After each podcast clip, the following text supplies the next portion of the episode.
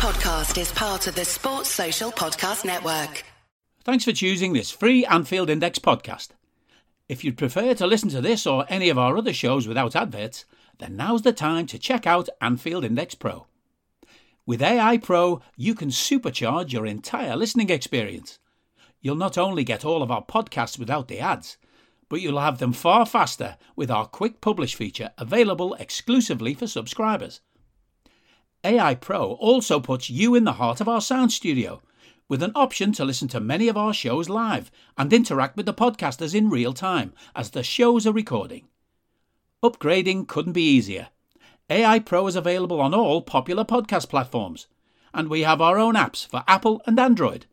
Just head on over to AnfieldIndexPro.com and get started today. Hello and welcome to Raw Retro here on AI Pro. I'm podcasting to you from a field full of angry and loud cattle. So bear that in mind. It is still quite a beautiful version of rural Ireland, however, and I'm Trev Downey joining me to give their immediate reactions not so immediate really, to Liverpool 5, Alaves 4 in the UEFA Cup final from the Westfalen Stadium in Dortmund are Dave Hendrick and Hari Sethi. Dave, I mean, the contrast between this one and the last one we did is mental. Uh, what I did find frustrating was I could not find a full version of the match with English commentary. So I was watching, uh, I watched a French one and a Spanish one. And in the end, it's weird how central to the experience that was when we did the last one, the Barry Davies commentary actually colored quite a lot of our reflections. Uh, so it's a bit of a loss, this one, I have to say, in terms of that for me. Maybe you guys were able to dig up something different. Um, so I found myself watching highlights packages uh, with English commentary quite regularly and doing a lot of reading and reading match reports and finding that a little bit more interesting. Do you, do you know what I mean about the centrality of the commentary? It's no wonder we talk about it on Raw so often. Yeah, but I think that's the thing. We, we do talk about it on Raw a lot in terms of, you know, how poor the commentators are now when compared to the likes of, you know, of Barry Davies and John Motson and people like that, who were these wonderful commentators in the 70s and 80s and 90s who could, like you said, color a game, who had come from that radio background. So were used to being descriptive in their commentary and still, re- re- still did their commentary as if they were doing it on the radio and they were describing everything. Whereas now you listen to Martin Tyler and he's like, Well, you've got eyes, you can see what's going on yourself. So I'm just going to call in certain moments. It's why I actually enjoy now listening to foreign commentary that I don't understand because they just seem to get far more excited. And I have no idea what they're saying. I, I told I said to before, I, I found this Arabic streaming service that had wonderful commentary that I had no fucking clue what they were saying. But they were so excited by everything that was going on, it actually improved the game. But I do know what you mean for this one because it's still of, of that era. And having done the Barry Davies one the last time, it was quite a, a jolting change. But for me, because I've watched quite a lot of games over the last couple of years with commentary that I didn't understand, it didn't really put me off all that much. Well, that's I'm glad to hear that because you know I'm going to be kind of re- relying uh, on yourself and Hari for for uh, the usual analysis without maybe being in the position I usually am myself because I, I did I found it a weird a weird uh, experience. Hari, this is the first of these for you, man. Mm.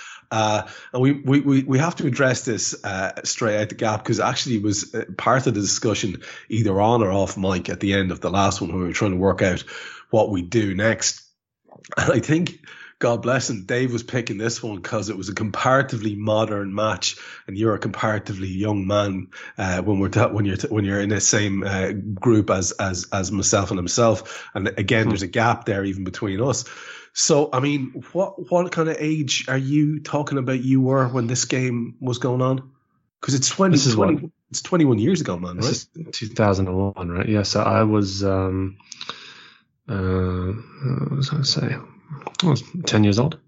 Okay, that's not too bad. So you, mm. you're you're you're you're happily aware of everything that's going on because we did the last yeah. one. Uh, I was too young to know what was going on in 77, 78 was my first game. Jim, however, had sort of memories of it and was aware and had been watching football for a yeah. season or so.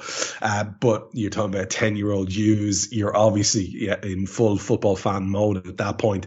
So that's going to be an interesting kind of take because when you go back and revisit those things that you do have strong memories of, sometimes it's a very, very different experience than you actually remembered. And I wondered as you reviewed this game, I mean, for me, that game just meant chaos. That's how I recall that game utter chaos.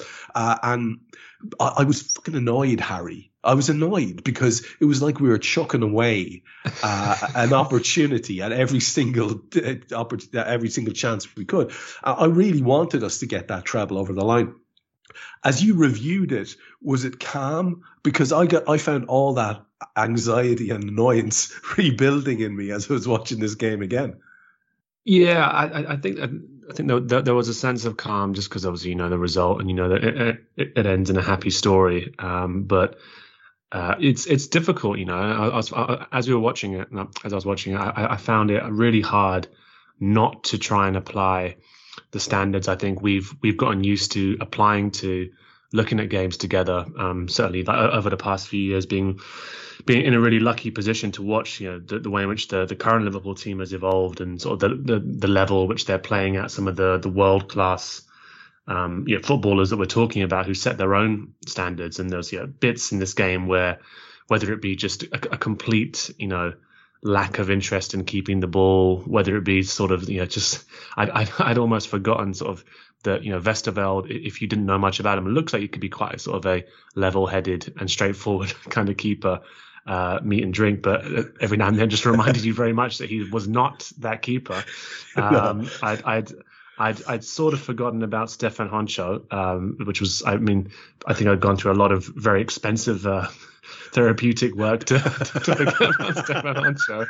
Um, except when uh, you know I'm, I'm with my uh, Arsenal relatives that I mentioned to you because I always I always remember his uh, his uh, wonderful wonderful theatrics there to prevent uh, Thierry Henry from scoring a perfectly valid goal, um, of course. But it, it, it, was a weird one. So I, I, try, not to apply the really ruthless standards that we do when we're looking at people like Alisson and, and players in our team now who are, who, who are setting such ridiculous standards.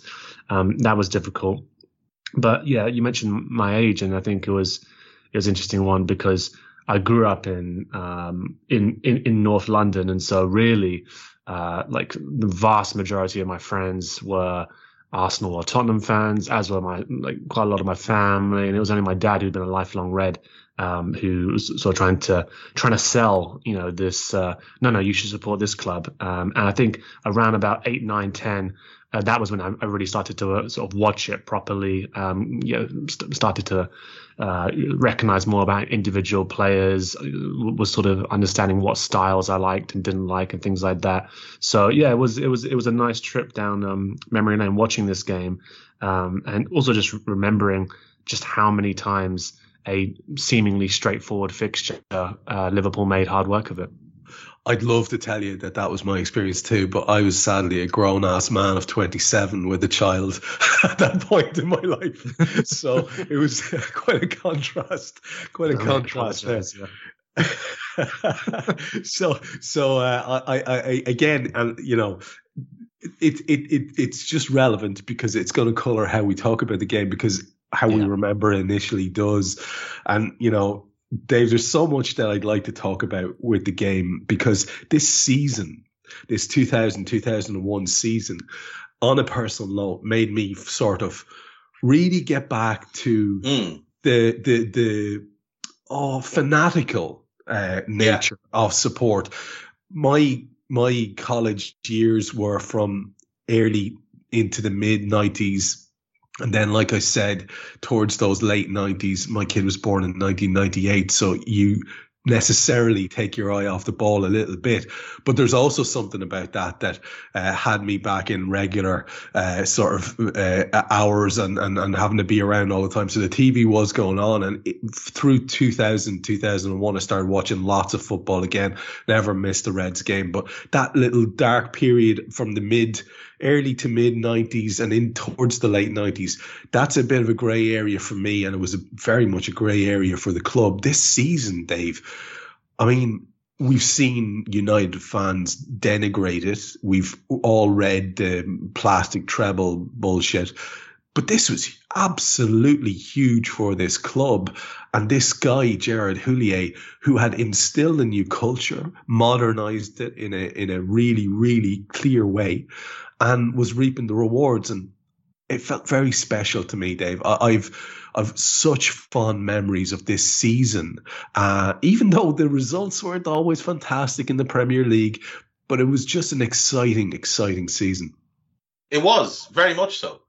And it's worth remembering that at the time, only the top three got into the Champions League, and we finished third, only a point behind Arsenal. Um, after a really good sort of late season surge in the Premier League, where we won six of our last seven. Um, I was fortunate enough to be at this game, this 2001 UEFA Cup final. Um, a ticket obtained through uh, a manner that would have gotten me banned from playing rugby if if people had found out how I got it. Uh, but yeah, part, part of a bribery package that took me to a certain part of the country I hadn't previously intended to go to was regular tickets to go see Liverpool. So I actually got to go to quite a few games this year. And like you, I'd sort of between, you know, like finishing school, junior cert, leaving cert, playing a lot of rugby, you know, traveling, playing rugby and things like that, I, I'd sort of, and the fact that Liverpool just weren't very good for a couple of years, I'd sort of drifted a little bit in my kind of teen years. Uh, not just from Liverpool, but from kind of from football in general for a few years.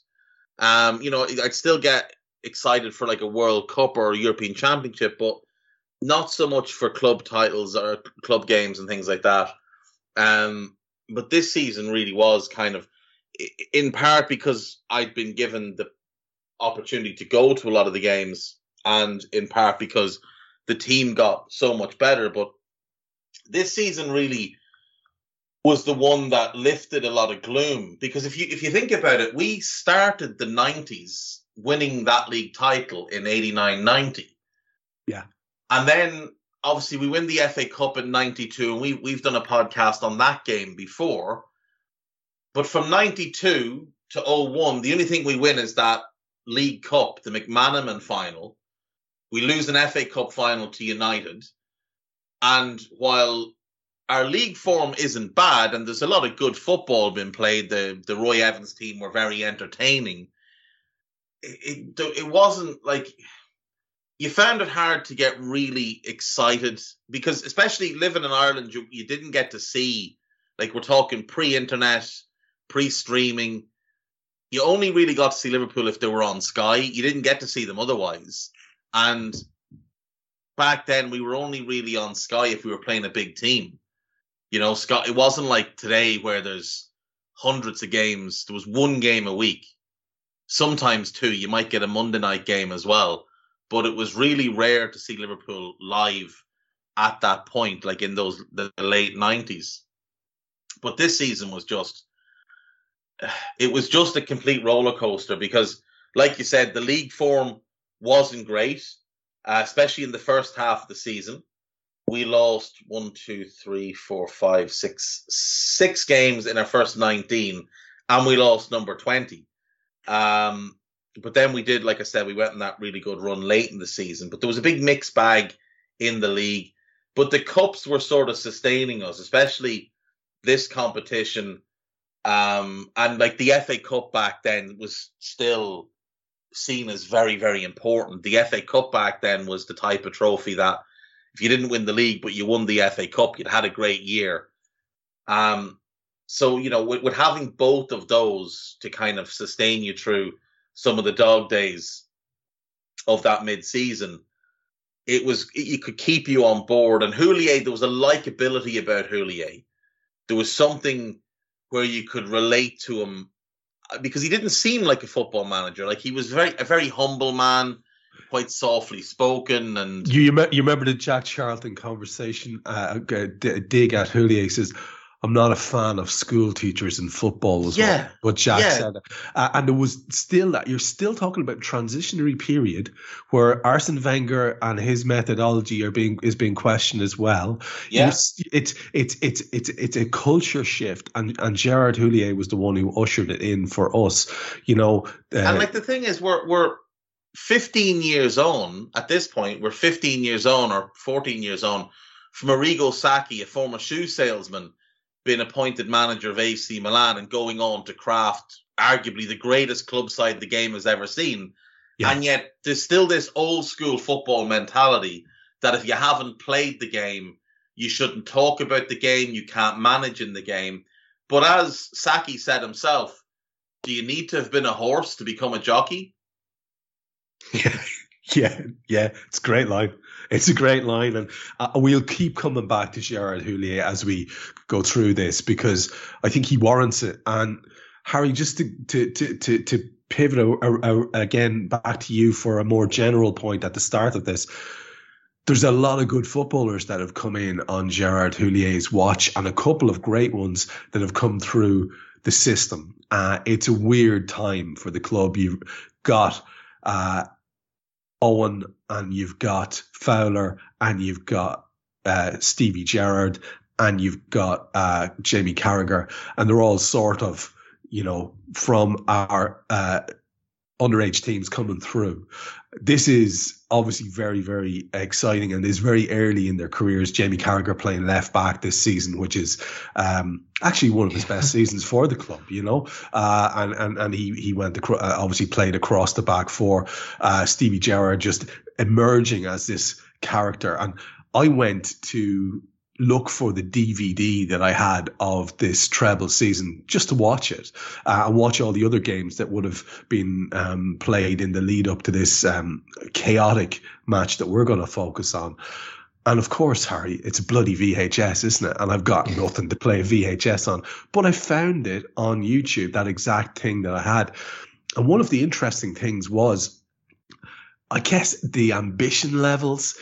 Michael Owen at one stage, the fated young Michael Owen at his peak, really, uh, says to one of the Sky interviewers at one point, "Oh well, the gaffers told us that two points a game gets us Champions League, so you do the sums there at seventy-two points." Uh, so if we if we're on track for that, I think at this stage they had like ten out of fifteen points in the opening part of the season, and I just I just felt we have surged forward so much under Jurgen Klopp. But like I said to Dave, this was a really important surge forward too, or even just sticking our heads back in the area where the the club bloody should be, Mm. having had the doldrums of the of of, of the of the the nineties. Yeah, no, completely. And it's, interesting hearing you both speak about it there in terms of sort of maybe having a period where, for whatever reason, you didn't didn't follow it as greatly, or you know, slightly a little bit more disillusioned with things, given that the club weren't doing necessarily that well. And um, obviously, for me, it was it was sort of a different period of sort of like the the building blocks of sort of my football fandom around. I just get I get a lot of stick, not from Tottenham fans because obviously, but from Arsenal fans, especially in that era um, and seems to have continued continued throughout the decades, despite uh, wherever they are on the table. Um, just a, a lot of stick when you're growing up around what you know. Why are you supporting this team? And you know, like you're rubbish, and and like uh, a lot of uh, quite arrogant stuff that being thrown around. And I'm, I'm sure I questioned my dad a bunch of times around, you know, you know why was it that you first started supporting this team? Why don't you support local team or whatever? And uh, and then like yeah, he yeah he to his credit, he I remember him showing me uh, videos of the you know the the past greats, the games that you were sort of talking about around you know where Liverpool's sort of real foundations of sort of success and um, greatness were built upon. And so for me, this season. Uh, and sort of the success that we had in the season, and I think you're right. Even though I probably didn't appreciate it at the time, the modernization that was coming in through Houllier and through some of the recruitment and, and, and through some of the, the culture changes that were going on, it was really sort of the, the start of my sort of throwing my weight around a little bit as a football fan. Well, you know, yes, th- th- this is a team that's, you know, it's, it's, it's, it's winning. It's, it's a treble season. You can make fun of it all you want if it's not the, seemingly not the trophies that you think are the um, the ones that are most important. I think people would probably look at it um, sort of these days and, and, and maybe be quick to say that. But I think Dave's right. You know, some of those trophies were still held in very high high esteem in those days. And um, I, th- I think there was something about the way in which we did it as well, with that little bit of chaos thrown in there as well. That as a younger football fan, um, who's sort of growing into the game uh, even more, made it you know even more exciting, right? And you know, some of those names that you were mentioning there from who'd come through the through the academy were obviously sort of uh, players that I was drawn towards. But I, even sort of rewatching it, just like, you know, remembered sort of the fondness I had towards uh, you know Gary Mack and um, Marcus Babbel at his best at times, and uh, of course, uh, yeah, big Sammy Hyypiä as well. So just to watch those watch those players as well and rediscover sort of how I was sort of you know felt towards them as a as a kid was um yeah was definitely a, a fun experience. My five-a-side nickname in the era was Heskey for my uh, yeah. uh, barreling style, shall we yeah, say? Well, Heskey as well, though, because I, I, I, I, remember just you know watching Heskey when Heskey was really good, you know, and um, and I yeah. feel like he, he he so quickly became this sort of like joke figure, especially on the internet around when that sort of football culture on the internet started growing a lot more and vlogs and FIFA culture as well. He was definitely became a real figure of fun, but um, yeah, I, I I remember him being a real force of nature for at least a couple of seasons before things tailed off for him. He was so so good, Hari. And actually, the, the contrast and comparison with Arsenal must have been really painful for you because you're talking uh, a wonderful, wonderful team. Their yeah. prime era, uh, Thierry Henry. I mean, Jesus Christ, it's uh, it, that must have been particularly, particularly uh, painful uh, by way of comparison. All right, you can just imagine uh, your your your London mates um, digging you out. All right, but we we we just want to set this up a little bit, Dave, as well because just to talk about bring it back to Gerard Houllier before we get to the game. Just there was a big influx of players at the start of this season. Mm. Now we obviously had a lot of good lads on the book, but in June we bring in Bernard Diomede. Uh, we bring in in July uh, Gary Mack, who's obviously transformative. Uh, Pegguy Arphexad, less said the better. Marcus Babbel, who's already been mentioned, and may well be my favourite ever right back for Liverpool, and also Nick Barmby, and also Christian Ziege. Uh, mm. And then in the September, we bring in Gregory Vignal. Uh, Daniel Sjolund comes in in November of 2000. 7th of December, we bring in Igor Biscan, and the magnificent Jari Litmanen joins in the 4th of January 2001.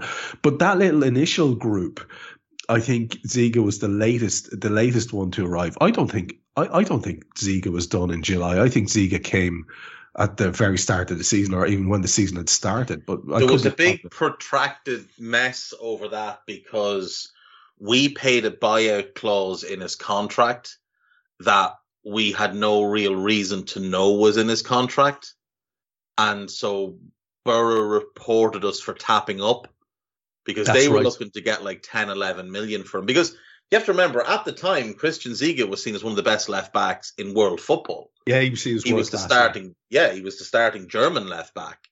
Um, so yeah, I think I think that's what happened. It got delayed for months because of uh, that's uh, that's what I am trying to remember off the top of my head. I think it was because because of that thing. There was a big like legal thing that dragged on for like a month or two. Um, and we ended up paying a bit of compensation. I think we got a fine as well and a couple of slaps on the wrist. But I mean,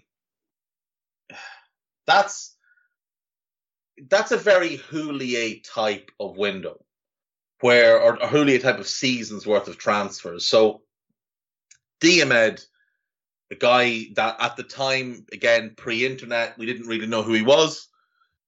Three million on this French winger. Houllier knew the French market, so we, we put a bit of trust in him. Gary Mack, obviously everybody knew he'd been part of that really great Leeds team that won a league title. Uh, he'd somehow found his way to Coventry, um, which I think was a shock to everybody when he went there. Um, I, I, I think, if I'm not mistaken, it was something to do with wanting to be back in the Midlands where he lived when he was at Leicester. Um, but regardless, he was far too good to have gone to Coventry. Oh, Strachan was the manager as well for a while, so that probably played a part.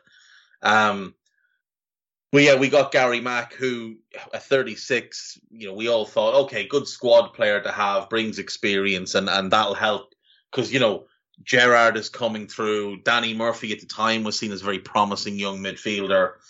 Um, we'd obviously signed, I think, Didi Hamann the year before this. And Marcus Babbel, I, I, just I remember hearing that we'd signed Marcus Babbel and thinking it was a mistake. Not not that we'd signed him, but that somebody gotten their wires crossed. I was like, there's no way we've signed Marcus Babbel. Yeah. This guy's one of the best defenders in the world. There's no way we've signed for free. How have we got this guy for free? He's unbelievably good. Yeah, I loved him. And like you said, until Trent appeared, Marcus Babbel was absolutely the benchmark for a Liverpool right back. Now his Liverpool career obviously was ruined by uh, the illness that he suffered, but without question, Marcus Babbel was world class, absolutely world class. Um, then you know Gregory Vignal, another young player you're taking a punt on. Nicky Barmby had been very good for Spurs had gone to Middlesbrough, had done pretty well there, but then they signed Juninho, and the two of them couldn't really play together, so he ends up at Everton. But he's still a good player. Uh, we nab him. Daniel Sjolund, I remain convinced to this day that the only reason we signed him was because we were trying to sign Jari Litmanen and they have the same agent. I don't know if they had the same agent, but it's the only logical thing I can think of. And Igor Biscan. Now, Igor would do some good things for us in later years. He played an important part in the run to the Champions League win in 05. The Deportivo away in particular, I think it was the, the game he stood out. But we signed him we could have signed Michael Ballack. So I've always had a bit of an issue with, with that one. Plus, this was one of the first ones where, like, there was a period of time where every player we signed, Gerard Houllier would call them the next something. Like, well, they're the next. I, I think this guy is the next. Oh, and then, yeah. Like Bruno Cheyrou, remember, was the next Zidane. Yeah, yeah, yeah. As far as I can, and, and like Florent Sinama Pongolle was the next Anelka, and Le Tallec was the next Platini or, or some garbage. I, I, think he said Igor Biscan was the next Vieira. If well. memory serves, that's what he said. Um, so yeah, none of that's good.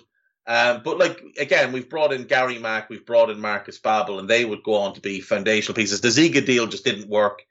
Um, he, he, never really settled, and like you guys mentioned, Carragher's playing left back, despite being right-footed and you know relatively slow. Uh, while this absolute weapon just can't get in the team because he, he's not performing well enough. But what's notable that summer as well, Trev, is, is some of the players that left. Oh yeah, Stig, Stig Inge Bjornebye, who'd just been around forever, crossing the ball from the halfway line because why would you bother going any further to cross it?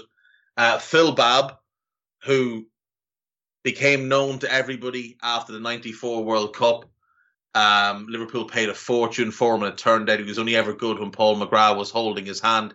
The highlight of his Liverpool career is him sliding bollocks first into a goalpost uh, David Thompson was a, was a, a, quality young midfielder that I think there was a lot of high hopes for, just didn't work out. Uh, Dominic Matteo, whose most notable thing at Liverpool, I think, was the year he bleached his hair with Robbie Fowler, um, but was a, was a solid player. Brad Friedel was meant to be this great goalkeeper, couldn't get a work permit, and then for whatever reason, it just never worked. Uh, he'd go on to Blackburn on a free and went on to be a great goalkeeper for them for years. Rigobert Song, whose most famous Liverpool moment was when Gerard Houllier said uh, Robbie Fowler was eating the grass in tribute to Rigobert Song when he was pretending to snort a line. Uh, Steve Staunton, Liverpool legend, this was the end of his second spell at the club. Uh, Erik Meijer left in December and then turned up in Dortmund for the final in the crowd with the fans drinking cans and just been absolutely hilarious. Uh, Titi Camara, who I loved, not wasn't a great player, but that guy's dad died and he played because he wanted to play and honor of his dad, and he scored and he burst into tears. And now he spends a lot of his time trolling Everton fans on Twitter, which is just wonderful. Oh, he's great. Um, Haukur Ingi Gudnason, who I have no memory of at all, and John Newby, who was a young lad that came through and just didn't make the grade. So he sold a lot of players as well as bought a lot of players. Houllier was an underrated wheeler dealer. Like there's a little bit of Harry Redknapp in, in Ged. If he'd spent a bit more time hanging out of car windows talking to Sky Sports, you know, he might have gotten a bigger profile. But um, yeah, it's it's, yeah. it's a lot of work been done in the transfer market over the course of of that season.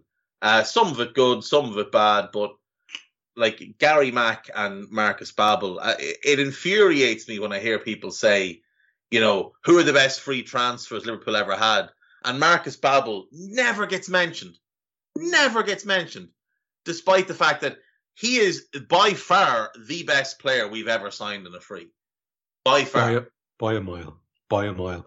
I love the idea of Ged being in uh, uh, in Jim White's speed dial uh, section. All right, I have to say uh, that's an interesting one. Uh, let's just put this se- season in context um, for those who are thinking back and wondering what the hell was actually happening back in that time. Um, you know, it's it's it's it's just a, a cultural uh, point of interest, and this was suggested by somebody. I, I apologize profoundly. I cannot find who it was that suggested this to me. I thought it was a fantastic idea. So I just want to give a little bit of now, obviously, second half of 2001 we all know the big paradigm shifting world event that happens in September, but we're just going to look at the first half just to let you know what kind of things are going on. Believe it or not, in January of 2001, iTunes was launched. That's quite interesting and uh, relevant thing. Wikipedia is launched uh, as well, another sort of you know uh, cultural uh, uh, centerpiece. Uh, in the February of that year, there was a couple of different things happen most notably for, for me was because uh, I remember this profoundly was the foot and mouth outbreak yeah. across the UK. That was a, a big old deal. In March of that year, uh, there was the space station Mir uh, was deorbited, uh, which uh, was big news at the time. Uh, in April, we had uh, well, lots of different things, but probably the most important cultural thing of note was Slobodan Milosevic surrendering to uh, special forces and uh, eventually to be charged on war crimes. And then the, the, the, Soyuz rocket lifted off as well with the first ever space tourist, an American called Dennis Tito. In May of that year, Tito returns and they actually left the Soyuz there docked at the International Space Station as a new lifeboat, which I actually loved uh, reading about back in the time as well. Uh, Silvio Berlusconi won the general election. Lots of stories we could talk about with Silvio to become the prime minister of, of Italy.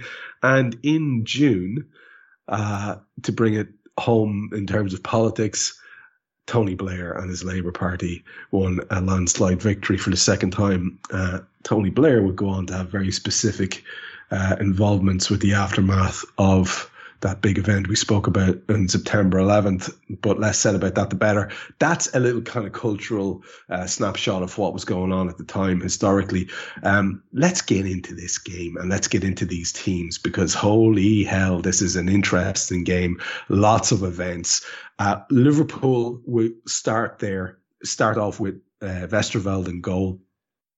They have uh, Babbel, Henchoz, Hyypiä, Carragher across their back four, Gerrard, Murphy, Hamann, and McAllister in midfield, Owen and Heskey up top. And it is very much that kind of uh, s- sort of 4 4 2 shape. Uh, they have uh, Pegguy Arphexad as sub keeper, Vladdy Smicer's on the bench, Robbie Fowler's on the bench, Paddy Berger's on the bench, Nick Barmby is there too, alongside Greg Vignal and uh, Wright, another youngster who came through the Liverpool Academy. Um, I'm going to start off here because we're going to use this as a platform to talk about some of the players specifically. I've already alluded to the intense fondness I had for Emile Heskey at this time.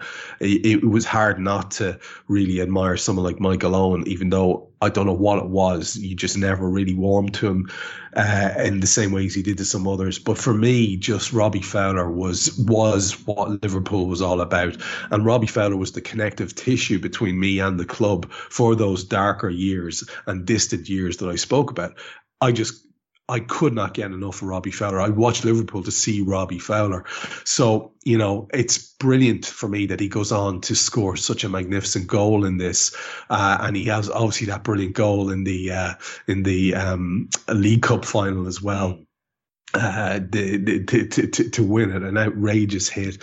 This is I think possibly top three favorite players for me. He might even be second after Kenny in terms of uh, just how I felt about him. He was outrageously talented, uh, Dave, and I'll get a take from from from Hari on him as well. An outrageously talented footballer.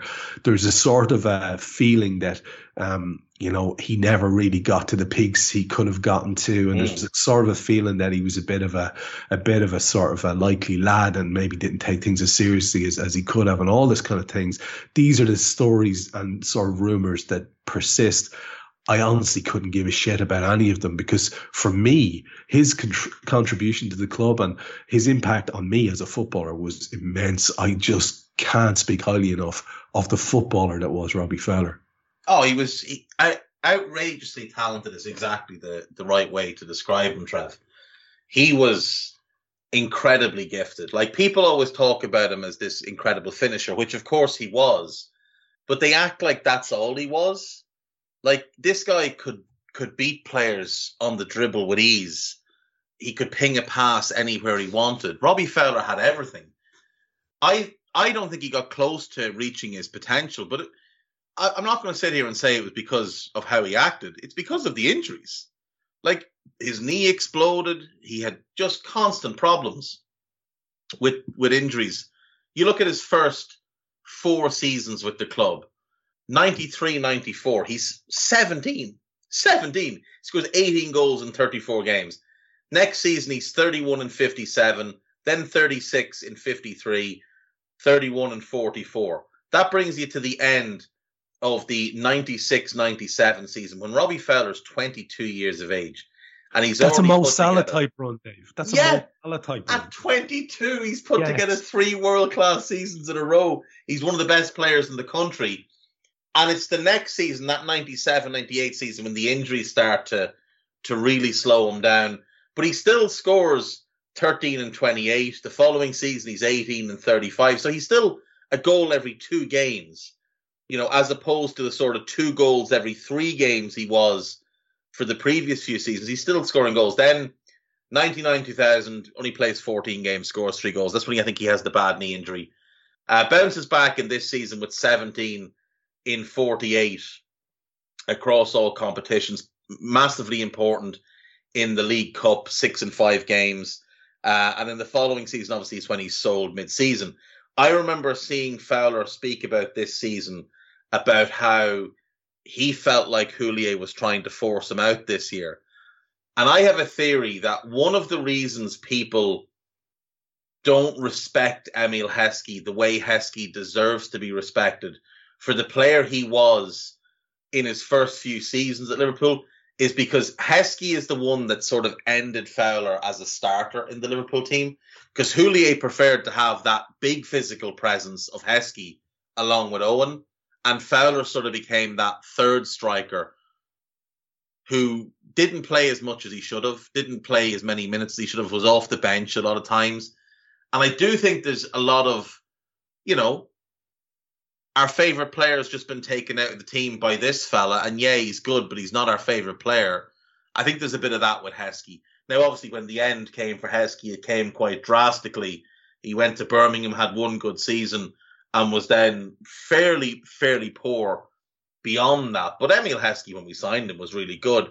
It's just that he wasn't Robbie Fowler, and you could identify with Robbie Fowler. You know, even if you weren't from the city and you didn't have that connection to him, you could identify with a lad that lifted his shirt to show support for striking Dockers. You could identify with a guy that took great pride in where he was from in a guy that wanted to have a laugh and do funny things like snorting a line. you know, not that not that you'd be encouraging that type of behavior, of course, but you know, you could identify with him doing that type of thing as a bit of a piss take, because obviously it was in response to reports that that's what he'd been up to in his, you know, in his private life. If that was said about somebody now, they'd probably bring a lawsuit. Robbie's answer was to get down and and kind of mock it like. So yeah, I mean, Fowler was he was he was ridiculous. This is Absolutely a lad, of course. Ridiculous. This is a lad, of course, who who famously later called one of his racehorses "some horse," and then the second one was "some other horse," uh, so that the commentators would have to say that. That's some horse. Remarkable. Some horse coming up on the outside. Fantastic. You gotta love that. Uh, so, Hari, just to take it back to you again and again, uh, like just there's the nice contrast there as well in the early days of your sort of uh, burgeoning Liverpool support, who is it that takes the pride of place in terms of your admiration from that lineup there? Who's who's the guy that you're sort of uh, imprinting on as, uh, yeah, this is like going to be an all time favorite uh, player for me, or is there anyone from this squad? I mean, I, I, think I think the the player who I mean, I'm, I'm trying to think back to the, sort of the magazines that were coming out of those in those days that used to follow along with for for football as well. I think they're trying, they're obviously trying to push um, uh, Michael Owen at that stage. I think he was he was, he was very much uh, getting a lot of coverage.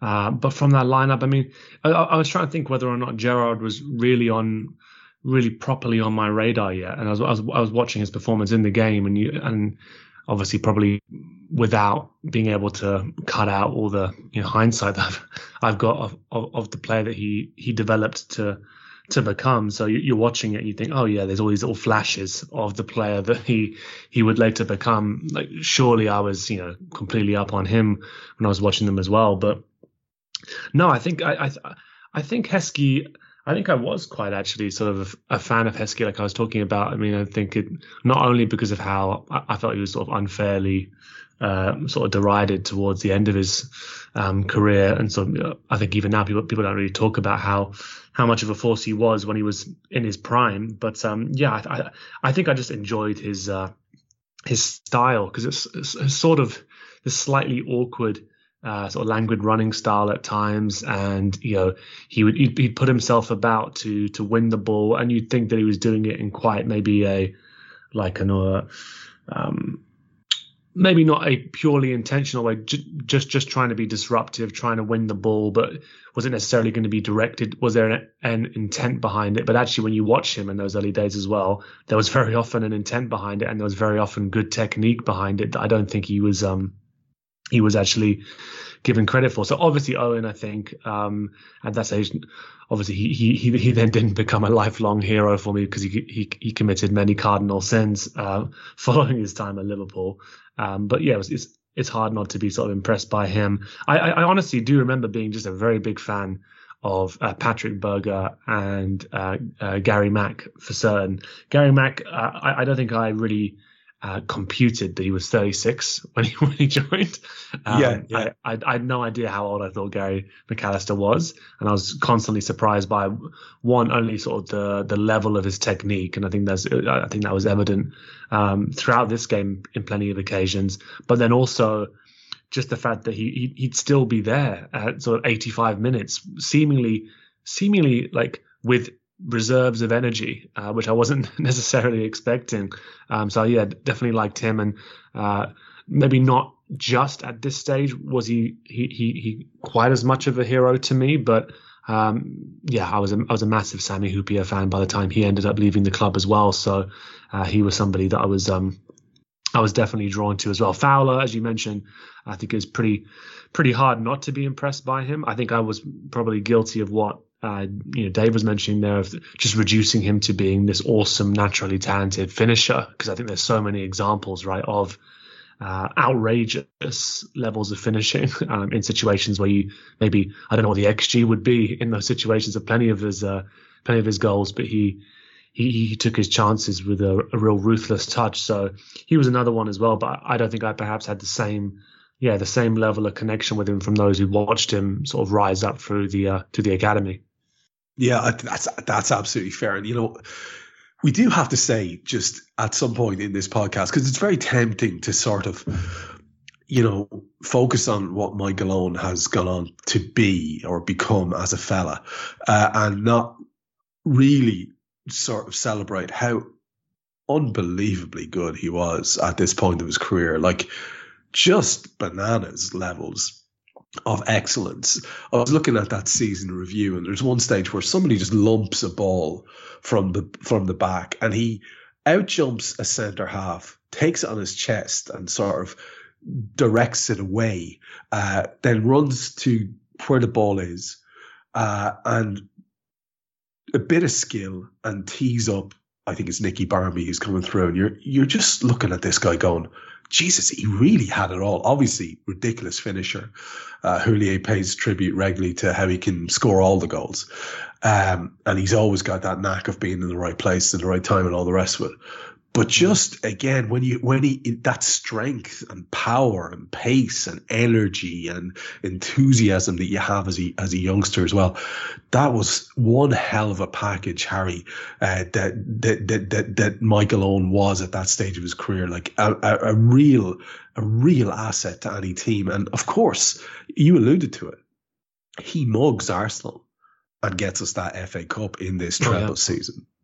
I remember uh, it's his that, just weirdly, Chevy. I, I, I remember I, I, can't remember where I was beforehand that made made me end up watching this, but I, I, remember being I was annoyed with my uh, with with my with, with my dad because he, he sent me to do something. I can't remember what it was during the um, during some of the game, and it was getting towards uh, the the end of it, and I was I was furious. I was having to go out, and and do some sort of chore. And uh, I ended up jumping into a chip shop, which which which had it on on TV, and just secretly hanging out there and watching watching the games. I think I saw that goal in a chip shop in North London, which was uh, and yeah, there, there, there, there, was a Liverpool fan behind the uh, the counter. But yeah, I always remember that with him. Yeah, and, and the front flip, obviously.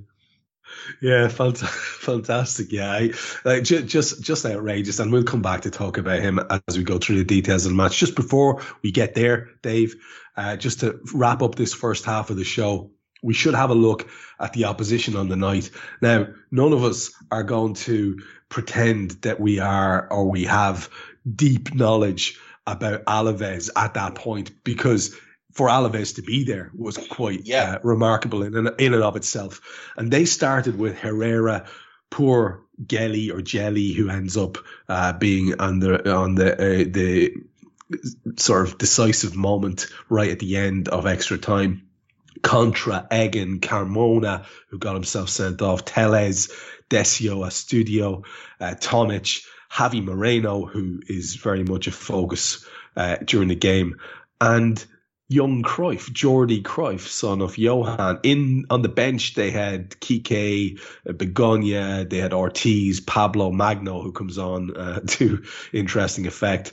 Uh, Ganan, Ivan Alonso, who comes on and gets them back in the game with a header, and as Azcoitia. Now, I will hold my hands up and say that I had no knowledge of Alaves at all. I think I had heard of um, uh, Javi Moreno, and obviously I knew Cruyff. Uh, that was it. That was Cruyff had done a little stint at United. Uh, that was it uh, in terms of my knowledge of them. So they were very much a surprise package. And my uh, fury was building as the match was going on, as I alluded to earlier on, because we were very much in control. And then I was going, who are these no marks who are going to deprive of, deprive us of this of this trophy in this outrageous game that we're going to talk about? Um, and, uh, and and my my my annoyance was built very much in the fact that I had an ignorance about them as a group of players. Uh, what's your own memory of, of of what you made of them or what you knew about them at the time?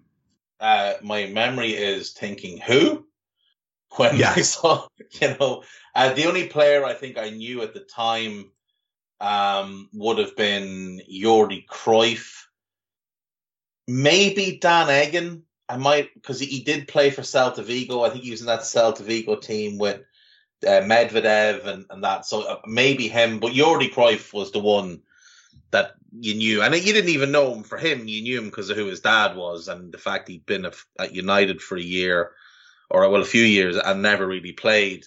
Um, yeah, that was that was about it. Um, my and to be fair, my most prominent memory of anything to do with Jordi Cruyff uh, was in early 2012, around April when the discussions were starting on Twitter of, you know, should Kenny go?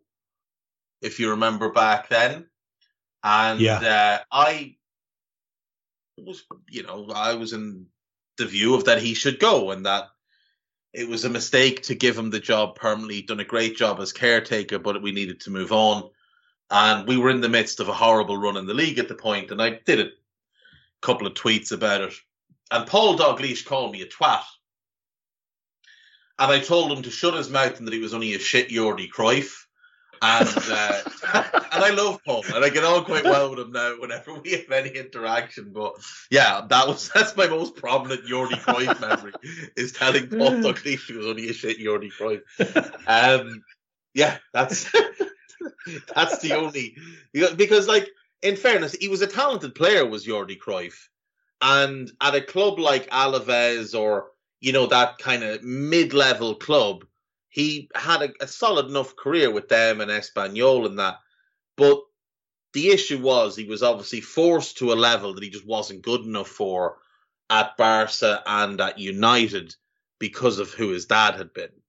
You know, there was this sort of uh, obviously at Barca he came through the academy while his dad was the manager, and at United, um, it was I assume they signed him because of the the name recognition because that's when they were really starting to grow their brand.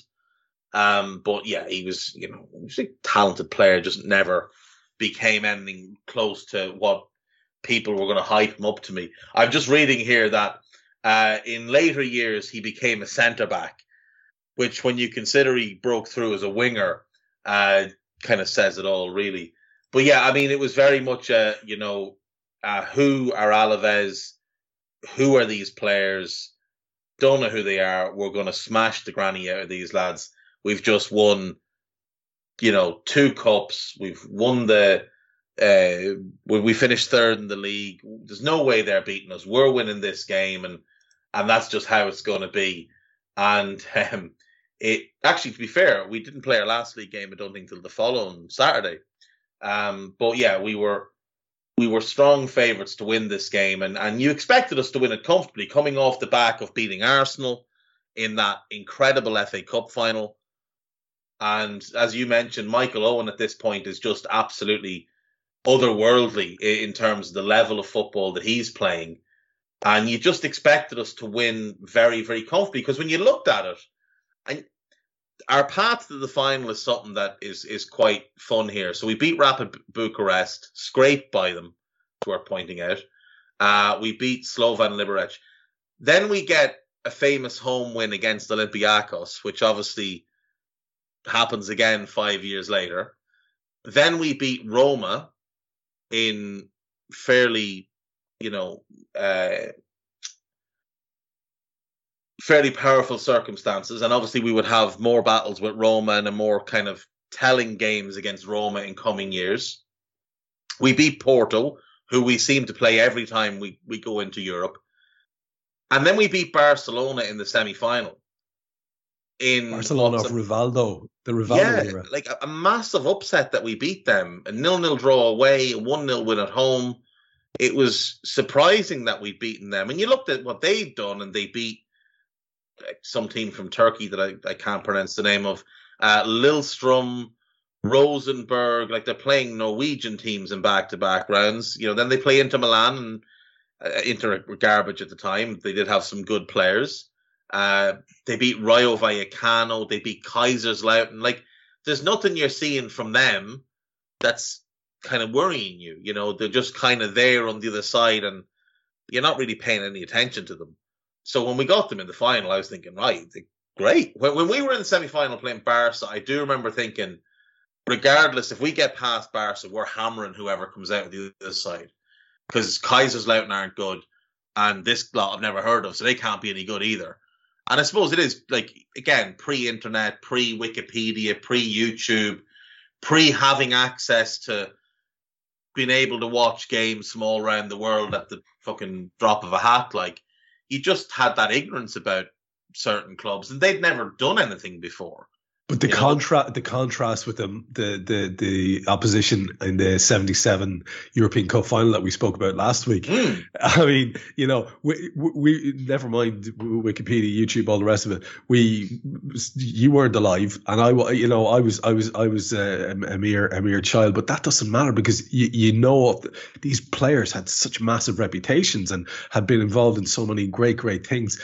This lot just not the case as you've outlined there, uh, really taken several times during the coverage by Jose Manuel Esnal Pardo, the manager, who seemed to advertise in the paper for a lad who looked exactly like him to sit beside him on the bench and look pissed off for the duration of the match. That was a constant highlight for me. Two balding, mustachioed, angry looking men sitting there in their sp- sports jackets on the bench. That, that, uh, uh, worth, worth watching for that alone. Um, I don't know what they were trying to go for there, but it was a remarkable sort of effect that they created.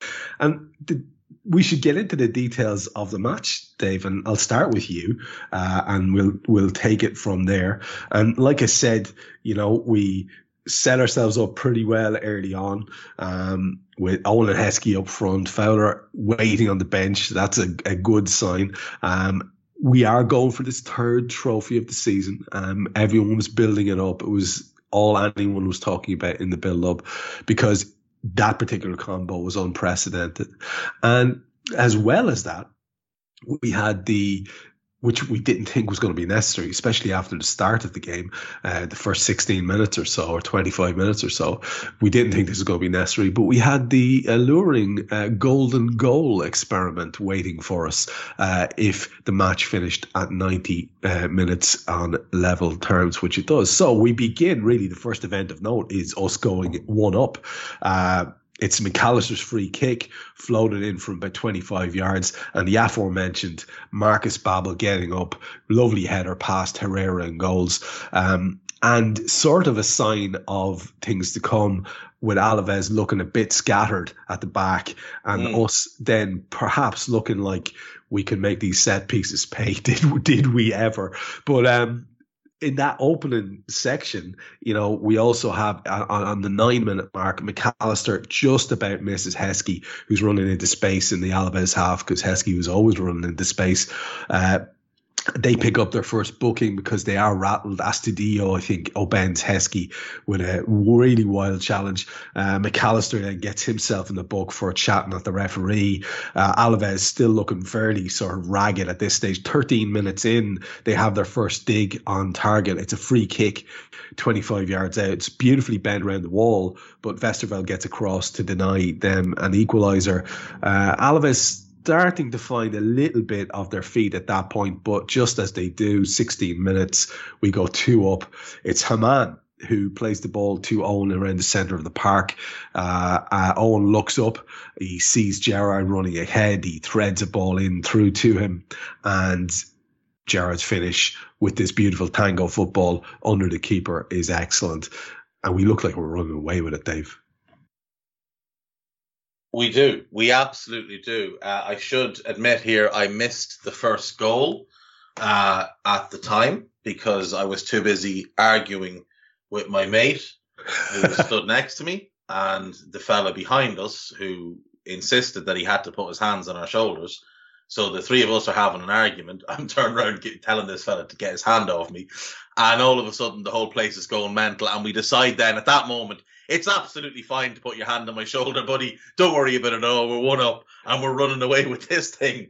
Um, so yeah, I knew Marcus Babbel had scored. I didn't see the goal for uh, probably a year or two afterwards because I didn't watch any replays of the game. Yeah. But yeah, Marcus Babbel with a, with a great header. Like it's a gorgeous delivery. He ghosts in between defenders and it's it's a great header. Um, as you said, like they had a couple of, and it looked like it was going to be one of those kind of back and forth games. But when we get that second goal, you do just assume that's it, game over. Like we've got at that time a great defense. Babbel, Henchoz, Hyypiä, Carragher, and Didi sitting in front of them. You're looking and thinking, there's no way they're scoring twice. Like it, it, they might get one, but if they do, we'll get a third. This is over. And that was that was genuinely the mood among the fans at that game was this is now over. They're not scoring twice in this game, and again, it's it's largely down to our own ignorance, but also the faith we had in this defense that you know had been so good throughout the season, had been so strong round after round in all the different cups in in the league. It was just you couldn't foresee a circumstance in which they were going to score two goals. Um, and if they did, you felt like we'd get more because we had Owen, we had Heskey, we had Fowler to come off the bench. So it was very much jubilation when that Gerrard goal went in. But you, you highlighted the the bit of play, Hamann into Owen. It's a great first touch to open his body up, and a lovely little pass through the defence for Gerrard to run onto. Perfectly weighted, and Stevie just needs to smash it home.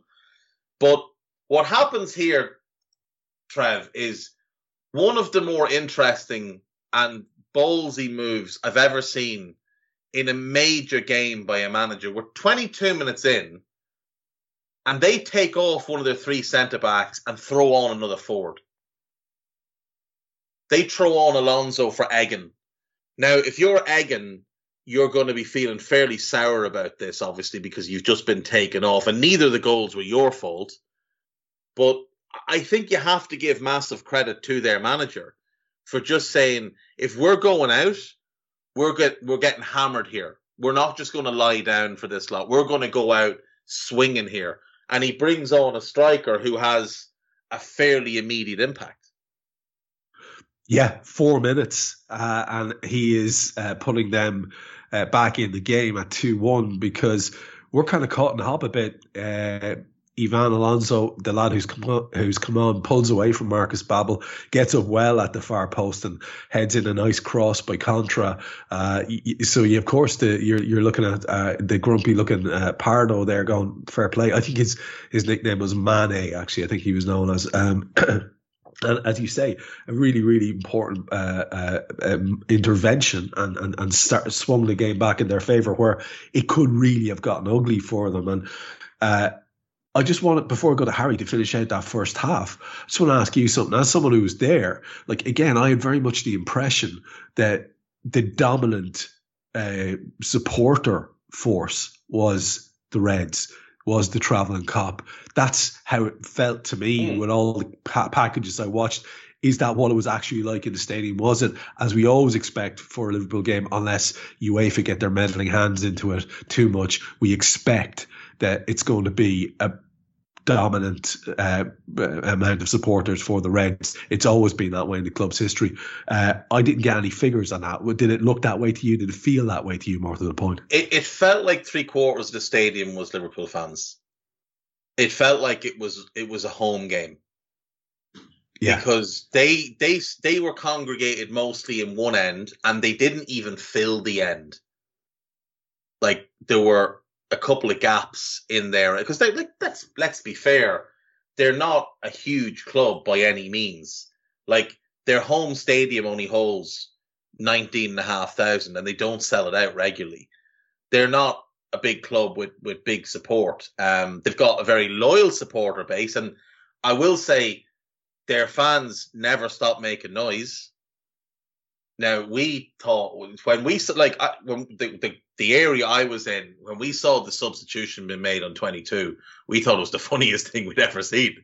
Like yeah. you're just going to hook a guy off after 20 minutes of the European final, and there was people singing "Nana Nana," good you know, goodbye and whatever else at him. Um, but yeah, I mean, it was it, it felt it did it felt like a home game, and in the city on the day of the game, it was almost like being in Liverpool because every accent you heard was either a Scouse accent, an English accent, or an Irish accent. There was there was the Germans just sort of were like, well, just take care of our city, but you know, don't fucking wreck the place, and just sort of withdrew as the swarms took over. And you have to remember as well, like this was our first European final since Heysel. Yeah. So this was a very important moment in our history. We had been almost erased off the European map because it had been so long. We'd had a couple of forays into Europe under Souness and under under Evans that always ended spectacularly badly. Um, I can remember as a young man being very upset watching Genoa beat us with Thomas Skuhravy up front, um, but resolving to make Genoa my the, the Italian club I would trail because they had lovely uh, kits. But this was sort of this was Gerard Houllier putting us back on the European map. But like I say, it had been the first final in 16 years, so you had a lot of a lot of Reds that had never been to a European final. Obviously, like those who were around in the 70s and 80s were absolutely spoiled. Two UEFA Cup finals, five European Cup finals, seven European finals, plus Super Cup finals in a 12, 13 year span. Like it was ludicrous. They were spoiled for it. Whereas my generation, your generation, we'd never gotten to go to a final before. We were all too young to go in the early 80s and that. And we didn't get to go in the 90s because, well, the, the, the ban for the first couple of years and then just how bad we were. So, yeah, I think this was sort of a lot of people who had just been waiting for this moment, this opportunity to go to a big European final and support their team. And it was, it was, it was just, it was, I would say 75, 80% Liverpool fans, especially in the city. And there was a lot that went to the city that didn't actually go to the game. Yeah. Like they stayed in the bars and that outside. It's such a gorgeous trophy as well. It's just it such is. a gorgeous it's trophy. It's a nicer trophy than Big Ears. I, yeah, yeah, it's just aesthetically beautiful, and, and, when we win it at the end, it's it's it, we go level with I think Juve and maybe one other club as the team that's won, won it the most at that point. I think three victories, and Hari, like we can fly through a good chunk of this game now to bring us into the second half, uh, uh, maybe even go as far as three three and I'll get you to pick out the bits from it that that I go through here that you want to go through. Uh, like I say, as we as as they get back into it via uh, Ivan Alonso, um, there is a bit of a shift. Uh, Contra's doing very well on the right for them, whipping over crosses. Uh, Henchoz's involved there, putting those out. He then Henchoz is a bit of a, a mare. He kind of misjudges the ball into Moreno uh, who can't control it. Uh, and Babbel gets his pal out of a bit of shtick there. Uh, Westerveld has to make a save at the far post. And we're very much at this point on the back foot. Uh, Babbel with another great tackle on on Moreno uh, on the byline. Uh, he's really earning his corners, Marcus Babbel tonight. Uh, the pressure continues. We're on the rack. Moreno's coming into this game. Uh, he has a chance just outside the six yard box. He dummies Henchoz, takes two touches, shoots. Uh, stands up and stops it. But even though they're building up ahead of steam, we actually then go down the other end uh, with a rare attack. It's a long ball down. I think I think it's uh, Didi Hamann who plays it. Uh, gets Owen away and he's taken out. Gary Mack puts the ball in the spot and finishes it to Herrera's left. So we recover our lead, our two goal lead. Uh, Alaves do have a free kick, but it comes to nothing, and it's very uh, like nicely poised. But we've sort of gotten away with the one there to be going ahead, but it doesn't last they do make more changes on halftime. Magno comes on for Astudillo, uh, and uh, Heskey gets away on the left hand side, but doesn't uh, doesn't do anything with his cross on 47 minutes. And on 48 minutes, they're back in it again. It's Contra who's doing a lot of damage on that side, twisting, turning, floats over across. Moreno heads it uh, home, and it's a, a, a really good finish, leaving them right back in it. 50 minutes. We're under pressure again at the back. Henchoz again struggling, gives away a free kick just over 20 yards out. Moreno steps up, shapes up to it, blasts it under a, wall which jumps over the frickin' ball and it goes to the back of the net and it's 3-3 in this bananas football match. Of that section of the game, Hari, um, both your memories from the time and in review, it really did shift dramatically in terms of the balance of play and the uh, propensity for both teams to look shaky as hell at the back, which, as Dave says, we should never be doing with the personnel we had. Yeah, it was it was remarkable to see how I mean just how well we started the game and the goals that we get, the the lead, and then you look at yeah, as you mentioned, the defenders that we had. What I remembered of sort of Houllier as well, in terms of not being necessarily like a, a cavalier coach that would necessarily like, be okay with leaking loads of goals or things like that, and um, yeah, so when when they did get back into it, um, and again, I think it's probably sort of a, a byproduct of you know what we find ourselves doing on Raw most regularly, right? Where we're trying to dissect goals and usually looking at you know, sort of athletes who are very, very uh, talented, making slight misjudgments or things like that, or trying to sort of spot where the errors are. But this time it was it was all a lot. It was amazing to see how ragged um, we let ourselves become, considering some of the personnel who were out there. So I was even thinking around that that first that first goal that they get back, which is a header. I mean, I was watching it back again and again, and thinking that am I being harsh here, given how close he was to goal with that header, or is it just is is the goal and is the header actually incredibly central. And uh, just, just sort of jumps but doesn't sort of even uh, seem to have time to make an effort or even perhaps I was being harsh there but again we're sort of used to these standards that we've seen over the past few years right of uh, of Alisson always being in the right place. And um, yeah watching things I mean the as you mentioned that Telles effort them coming back into it Moreno um, his his goal, and then obviously the, couple goals in quick succession. I mean, I thought the first one is like is, is Carragher um, in that unfamiliar position to me in terms of sort of the the bulk of his career to me is obviously what we remember of him at centre back. So even right from the off, when I saw the lineup, I was oh yeah, I remember he used to play yeah, from time to time in, in, in the fullback positions as he made his way into cementing his place as a centre back. Uh, but I mean, to me, I, I, was I was looking at that from minute one, thinking he's going to get targeted, and I, I, wasn't too surprised that they did seem to attack down his flank an awful lot. Uh, and as sort of determined a defender as he was, I mean, he gets turned inside out for that cross for the first Moreno goal, and then the uh, the second one, I, I suppose there's just somebody somewhere who was the pioneer of that, you know uh, fella lying down behind the behind the wall, just you know, tapping his head and going, "There you go." You know, this is this is this is what it's for. And I remember, um, you know, we've got our own players who've who've sort of used that technique from time to time. Uh, Phil Coutinho and others who uh, sort of did that with a lot of success. But even watching it, I was like, does he really rifle it? And he doesn't really. It's like sort of a bobbled shot, uh, but because the wall jumps so early, I think it goes under Heskey. Um, yeah, it goes in, and then I think we're used to it, right? In, in in any particular game, despite the quality of the opposition and sort of the gap in quality, uh, you know, goals in quick succession like that can really, you know, unsettle players. And I thought from that point onwards, yeah, it's know, I'm so stunned at how they managed to drag themselves back into the game because um, they, they, looked really, really nervous and anxious early on.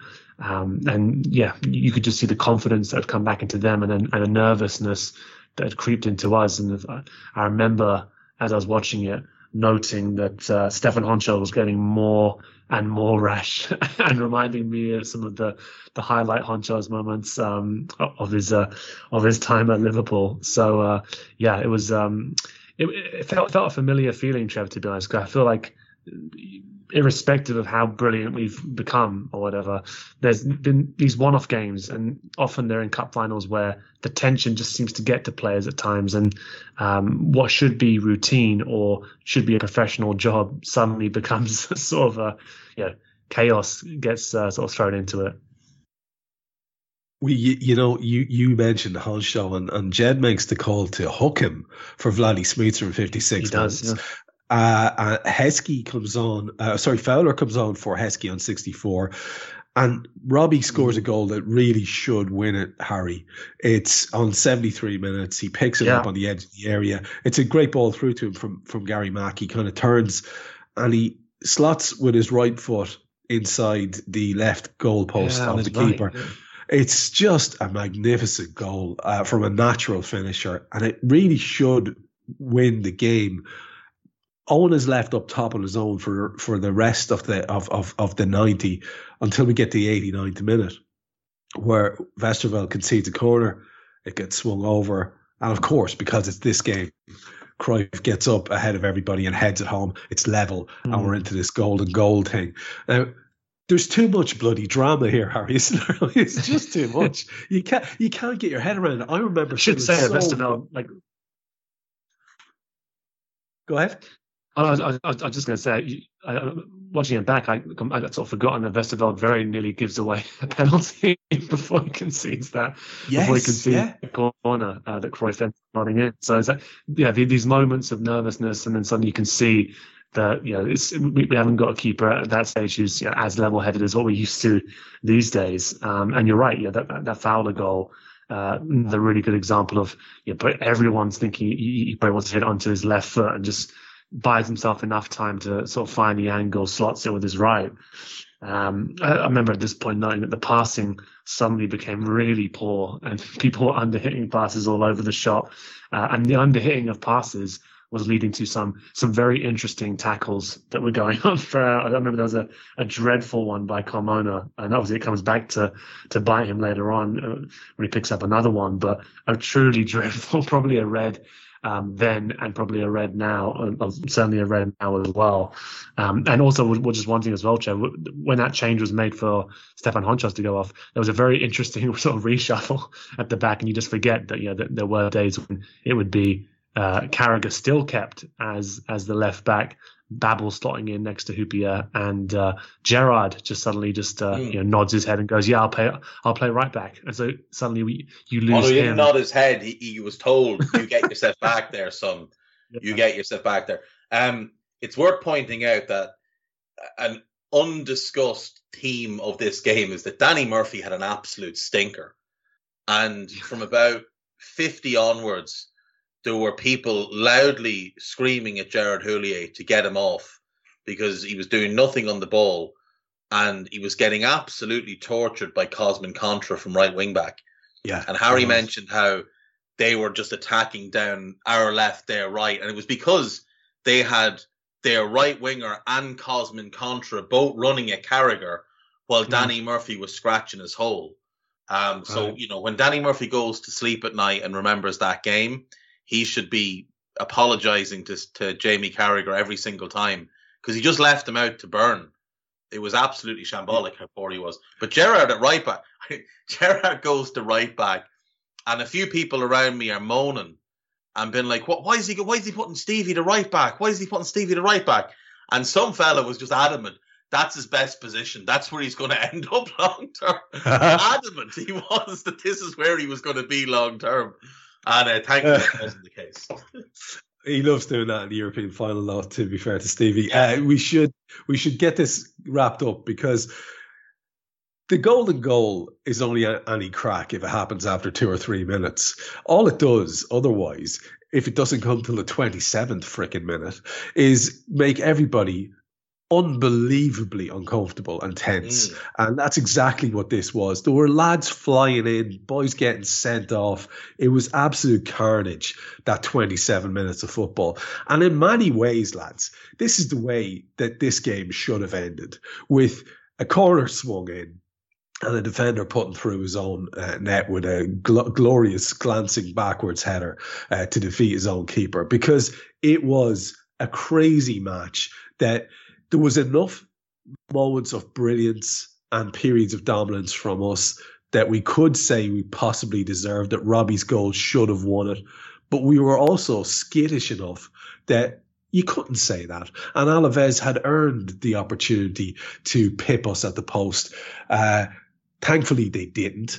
And we're kind of at wrap up time here on the show specifically. And I just want to get any kind of fu- finishing thoughts that you both have. And Dave, I'll start with you, and then we'll finish with Hari, and uh, we'll uh, we'll wrap it up at that. But just you know, in terms of a cultural event uh, in the club's history, you know, it's hard to overestimate. We you've you've talked quite eloquently about what this meant and and the the gap uh, of time it was since we had been in one before a European final before. Uh, this really felt incredible for all the anxiety of the match. It felt incredible. This treble meant a lot to me personally, and I'm sure to a lot of Liverpool fans. And the primary thing, Dave, is we're winning freaking trophies again. Yeah. That's all you can. That's all you can ask for. It is all you can ask for. Um, I mean, I, I remember coming away from the game just not even happy, just fucking relieved. Yeah. Because when it goes into the golden goal, like they could get a fluke goal and beat us here. And, and we don't get the chance to restart the game and, and go and try and equalize or anything. So the whole crowd is on edge here. And then the wheels start to come off for them. Obviously, Magno gets sent off for the late tackle on, I think, Marcus Babbel on halfway. And then uh, Karmona gets sent off for dragging down Vladdy, which leads to the free kick that Gary Mack puts in. And the funniest thing is, like, the Gary Mack free kick is a poor free kick. He underhits it massively. And if if um Geli just leaves it alone, the keeper comes out and gets it with no no Liverpool player in the vicinity. Like there's no Liverpool player within two to three yards of the ball as it's flicked into the net. It's a bad free kick by Gary Mack, but it was kind of fitting that that's how we won the day because Gerrard scores a really good goal in this final. Fowler scores a really good goal in this final. Owen would have scored a really good goal, but was dragged down, and obviously there was the Gary Mack penalty as a result of that. The Babbel one you could say was maybe bad defending, but all of their goals are dreadful from our point of view. Like Alonso's in a mile of space, and he's up against. We've got four defenders on the pitch that are all well over six foot. Carragher's the short of them, and he's like six one, six two. Um, the two Moreno goals. The first one's a great header because he has to kind of head it kind of backwards, but it's a great header. But he's in miles of space with nobody around him in our penalty area, and you're wondering what's happened. Hari mentioned the second Moreno goal, which is a bobbling free kick that goes basically centre of the goal. But Westerveld's too busy giving out to the wall to bother trying to save the shot. And then Jordi Cruyff scoring a header. Uh, Stevie Gerrard not covering himself in glory with his man marking on the corner, and Westerveld obviously making a bit of a hames of things there as well. So you know, you felt like we deserved to win the game. So for us to win the game on a, on a shitty goal uh, was was really nice, and it was like this was like I said, this was the game that put us back on the map in Europe. This got us back to, you know, not the mountain top, but certainly one of the the secondary peaks of the mountain. And it, this is the springboard from which 2005 happens because this is the European campaign that hardens Sami Hyypiä, that hardens Jamie Carragher, that hardens Steven Gerrard. This is the European campaign that gives them the nous and the experience of what it takes to go deep in Europe and maintain a solid presence in the league and the cups and be able to spread yourself across the competitions, be able to come from behind, be able to overcome adversity. Without Ged and the foundations he built at Liverpool, Rafa Benitez's era is probably a damp squib. It it doesn't include the European Cup in 05. It just doesn't because like Didi Hamann, another key part of that European Cup team. There's there's four starters in this game who started in that European Cup final. Vladi Smicer comes off the bench as he would four years later uh, to play a fairly important role. Like this is the foundation of that Liverpool team in 05. And obviously it was Ged getting Liverpool into the Champions League in the 2004 league season that gave us the ability to play in that European Cup final. And it always strikes me that when people talk about the great Liverpool managers, Houllier is always overlooked, always overlooked. And for me, because of what he did and because of the trophies he won and how he turned the culture of the club around from the Spice Boys era of Roy Evans. And by the way, just in case anyone's unaware of this, this is a random fact of the day. That Liverpool team, the white suits, they weren't called the Spice Boys at the time because that FA Cup final took place five months before the Spice Girls re- released their first single. So they were retrospectively called the Spice Boys. But Houllier took that culture out of the club and put in a culture of winning.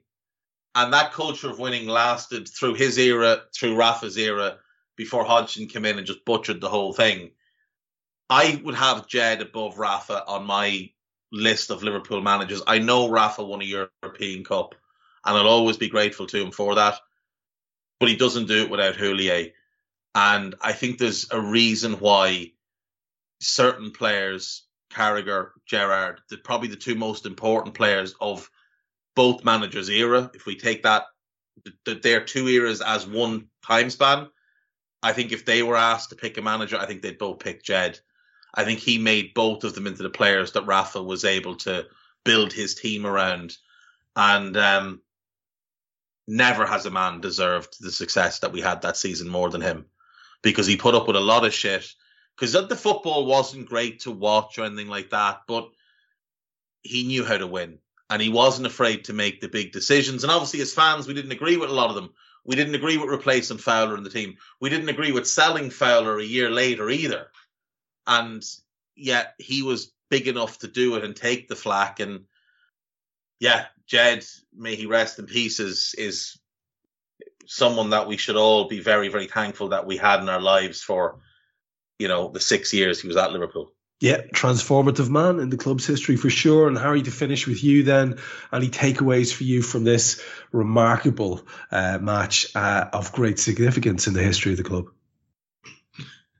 Yeah, just echoing a lot of what Dave said there around. Yeah, I mean, it, it, obviously when I first watched it, it was it, it was nowhere near as apparent to me, sort of you know, the the significance of you know bringing a winning culture back into the club. You know, the fact that there'd obviously been a period of of uh, of more sort of poor form, um, sort of form in the league and not winning uh, competitions for a number of years, um, sort of since the glory days. So it, it wasn't as uh, sort of prescient to me, but um, of course, you know, the, the I, I, think Houllier does deserve a huge amount of credit for bringing back that winning culture to the club. The a, a, treble, any way you want to put it, is a historic achievement, uh, and I think the way in which it was it was achieved made it feel even more sort of uh, important. And uh, yeah, not only the players that he brought in, but I, would agree with Dave on that he he always struck me as a manager who who wasn't afraid to to make decisions that he thought wouldn't necessarily be agreed with or wouldn't be the most popular um, because that was what needed to be done to to to get this ship to turn the corner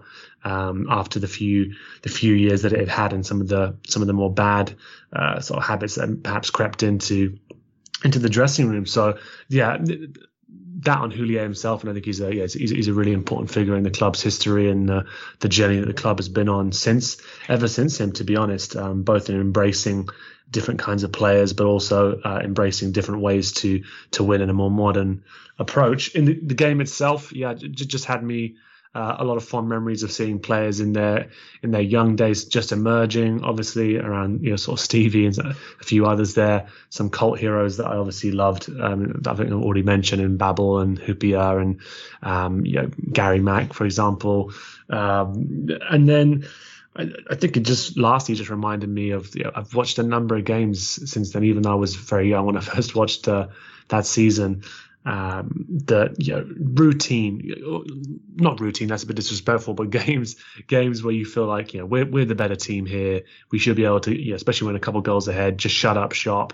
Um, and, um, I've watched watched games like that in numerous different locations with numerous different people, uh, and the the sheer commitment of uh, this Liverpool team up until sort of quite recently, but still recently, um, to making those games as nerve wracking as possible uh, has, uh, has never left me, to be honest. And I, I, I long for the day um, where we have a really, really boring, controlled 2 0 cup final success or whatever, um, because I've yeah we, we have dealt with you know heroic performances where we lose or like performances against teams where we should easily beat, beat them uh, where we have to end up sort of doing it on penalties or something like that and this was just one of those examples I think where yeah I mean with the greatest respect in the world Alaves should not be causing us the the issues that they ended up doing, but it just shows you sort of what can happen in cup competitions. But yeah, wonderful trophy to to lift at the end of it, um, and yeah, capped a, a wonderful season.